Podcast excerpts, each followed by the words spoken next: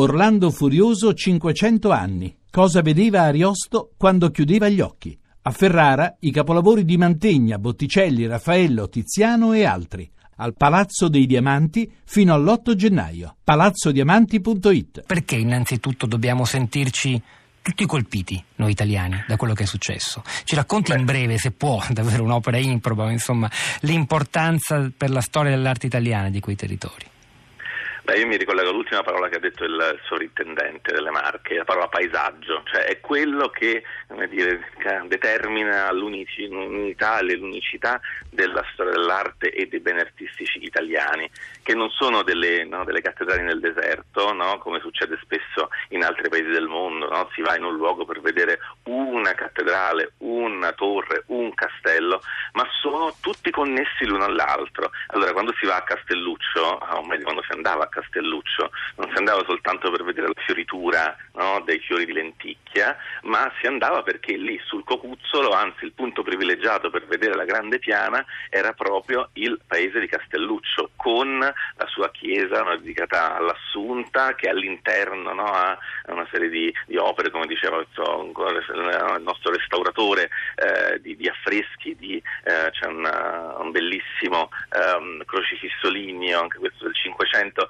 eh, e, e, poi si passeggiava tra i, i, vicoli dove c'erano altri edifici coevi no? tra 4 e 500 a quelli della chiesa e così anche a Preci no? si, non, non, si andava soltanto a uh, vedere nel paesino ma poi ci si spostava lungo no? un tratto anche boschivo per raggiungere l'abbazia di Sant'Eutizio dove tutto intorno ci sono le tracce di quello che è successo lì in circa mille anni, dalle prime tracce dei, eh, dei, dei monaci che hanno trovato nelle grotte di quel territorio rifugio, monaci eremiti, fin poi quando no, Eutizio è diventato una figura fondamentale per quella comunità, la chiesa che è nata nel XII secolo fino al, al 600 quando è stata realizzata la biblioteca. Insomma, si, si tratta di luoghi eh, che non possono essere definiti in una parola, in un'epoca, in una descrizione, ma si tratta di interi territori che si concentrano in luoghi che costituiscono il punto di vista privilegiato. Allora, che cosa fare? Naturalmente abitazioni, no, insomma, prendere, sicuramente dare priorità alla popolazione. Ricordo che eh, il piano che è stato fatto dal Ministero, lo leggevo proprio stamattina, è di 30 anni per la ricostruzione, gli stanziamenti no, di, di 7-8 miliardi sono, durano 30 anni, quindi sarà un percorso molto molto molto lungo. Per quanto riguarda i beni artistici si dovrà valutare, a mio parere, caso per caso. Non è detto che tutto si debba ricostruire, adesso io non voglio scagliarmi contro il, l'architetto romano come hanno fatto altri, è probabile che in alcuni casi se la, la, la distruzione ha polverizzato il materiale che eh, era presente, quello storico, forse è vero che in quel caso sia meglio costruire, integrare e creare anche, perché no, un dialogo tra antico e contemporaneo, cosa che no, in alcuni casi è stato fatto. Io, eh, anche se non c'entra niente con il terremoto, sono stato la scorsa settimana a fare una conferenza a Bologna all'oratorio di San Filippo Neri e lì eh, c'è stato uno straordinario, uh, uno straordinario recupero di questo oratorio dopo i bombardamenti della seconda guerra mondiale. Quindi perché non pensare di rifarlo in alcuni casi? Eh, qui anche nei luoghi terremotati. Questa mancanza di competenza sulla solidità delle strutture, sulla loro capacità di reggere eh, nelle nostre sovrintendenze, nei nostri archivi, è qualcosa di vero e secondo lei come si può intervenire?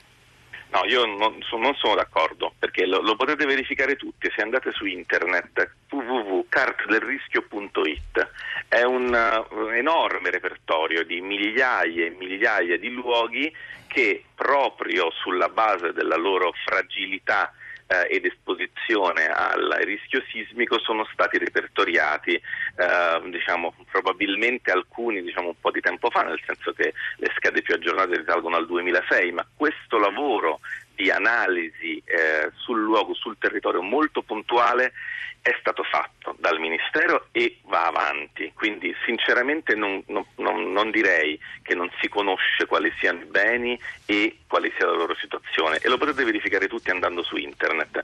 Sì, vabbè, su internet non si capisce molto bene, nel senso che è un po' per esperti, però effettivamente le schede di questi luoghi esistono. Il problema qual è? È la la fragilità della struttura del Ministero, non tanto la fragilità di questi luoghi.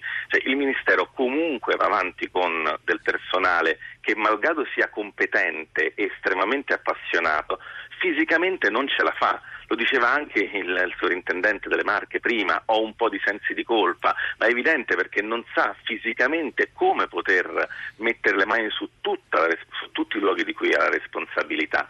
Allora io mi permetto da storico dell'arte che lavoro in una sovrintendenza comunale eh, e anche se mi occupo di, di arte contemporanea, ma soprattutto da cittadino, io penso che dovremmo cercare in questo paese di avere, perdonatemi questa citazione, tanti Brunello Cucinelli che oggi no, ha proprio detto finanzierò il restauro della ricostruzione della Basilica di Norcia. Quindi lei conferma, c'è proprio un messaggio di Massimo appena arrivato che dice eh, non ho seguito la trasmissione dall'inizio ma è stato detto che Brunello Cucinelli ha promesso di ricostruire la Basilica di San Benedetto, ora Costantino Dorazio sì. dà soddisfazione. C'era anche un altro messaggio che invitava gli eredi del eh, ricchissimo Caprotti, il, il, proprietario di Esselunga, certo, scomparso come certo. sappiamo pochi giorni fa, a, a, a, devolvere almeno una parte alla l'adozione di alcuni monumenti, ma l'appello strada, può essere guardi. rivolto. Ah no? Dice quella non è la strada? Altra, no, io veramente sinceramente non penso che non ci sia altra strada, perché questi contributi, tra l'altro, possono permettere una maggiore agevole eh, um, operazione in cui, in cui è necessario non solo basarsi sulle competenze dei dipendenti del Ministero, che per carità ci sono, ma non arrivano a tutto quello di cui c'è bisogno. Tant'è che effettivamente ogni volta che c'è un cantiere di ricostruzione o comunque anche di prevenzione si fa ricorso a delle competenze esterne, di ingegneri, di geometri, di esperti del settore.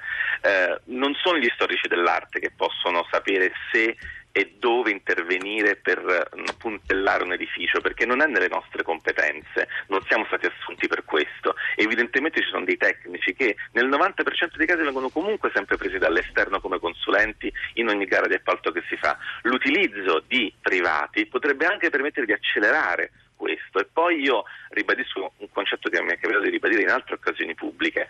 Questi beni, ora non dico ovviamente la Basilica di Norcia, che è comunque un bene ecclesiastico, ma tanti altri che sono diffusi sul territorio dovrebbero anche ad un certo punto essere affidati alle associazioni culturali del territorio, a, a, ai cittadini che sono appassionati, potrebbero creare lavoro in termini di turismo, ma soprattutto permettere una, uh, una cura più quotidiana che, guardate, è fisicamente impossibile, fisicamente perché ne abbiamo troppi e, i miei poveri colleghi fisicamente non ce la fanno, ah, sono delle trottole poveracci che girano a destra e a sinistra. Una cura quotidiana che non giorno. può venire dal centro, deve essere uh, svolta attraverso non, un coinvolgimento di tutti. Esatto.